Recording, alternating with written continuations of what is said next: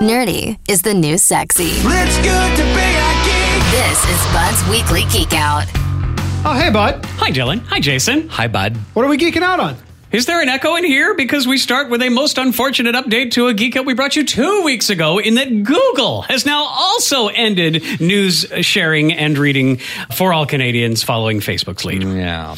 Google was always subject to paying media publishers for their content, but they hadn't made the official decision to uh, block or end news in Canada. So does this mean that like if I was to go onto the Google search engine and ask for it to direct me to CBC, it would not do that? It would take you to that website, certainly. But if you were to search for headlines, some of them were written by them. No, it will either not show you that or it'll show you American counterparts of news.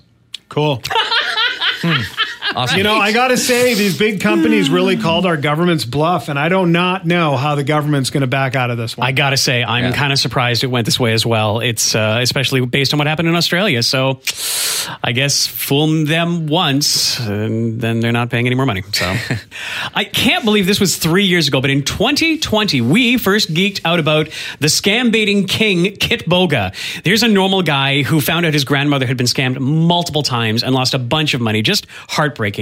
He learned about Lenny. Lenny is a simple chatbot. It was written in 2011 and further developed by a programmer in Alberta, and it's meant to waste scammers' time. It plays one of 16 pre-recorded clips of this older Australian man with timing holes for the scammer to make their pitch, and then it just plays clips during breaks in the conversation, with the goal being to keep the scammer on the line for as long as possible, with no hope of scamming a real person out of their money because it's not a real person.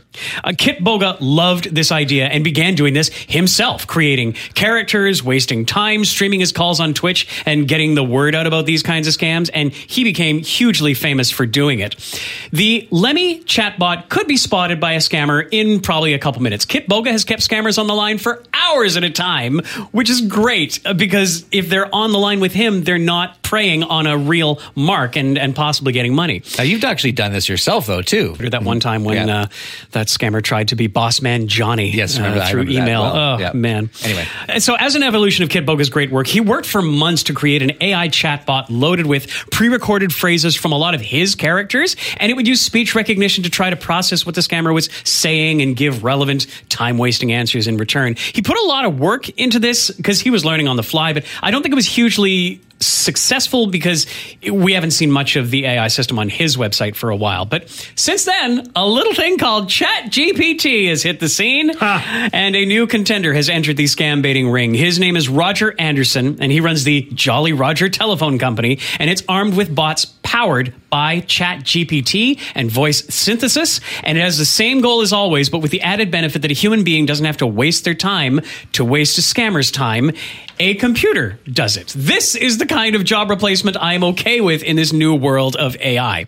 Anyway, there's a sample call I heard with this synthetic old man who's he's distracted by his hockey game and he talks slow, so he's asking the scammer to repeat his pitch a bunch of times. And then there, there's a stay-at-home mom character who gets interrupted by her kids, and there's bonus time wasted with her yelling at them to be quiet. There's an indecisive bot, which is always great for racking up time. There's a slightly loopy character, and there's a straight-up an- antagonist. It's it's like choosing an ice cream flavor, really. So, how just how good are these then?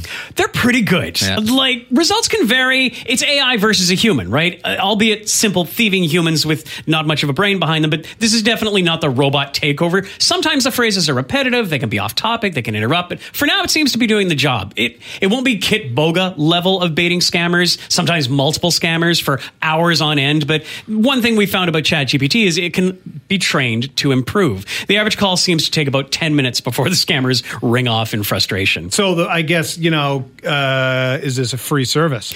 almost uh, two bucks a month american not bad honestly but Yeah, un- that's not even close to free, actually. It's $2. okay fair enough and unfortunately it's only available in the states the uk australia and new zealand for now i mean canadians can use it but there's long distance charges but i get somewhat reasonable there's a lot of work that goes into something like this even if the ai is doing most of the heavy lifting the humans deserve to be paid for the groundwork uh, not scammers scammers scammers deserve a kick in the teeth and a cold Yeah. shower and a stern talking to and Yeah. probably more but i'm trying to keep this pg-13 you can find out more about the Jolly Roger AI scam baiter and hear a sample call where a fake Dish Network rep is strung along for about 10 minutes at the zone.fm slash Geek geekout. Wow, cool. Thanks, bud. Thanks, bud. Bye! Bud's Weekly Geek Out. Sometimes you know it's good to be a geek. Listen every Wednesday on the Morning Zone for more news from the world of techie type stuff.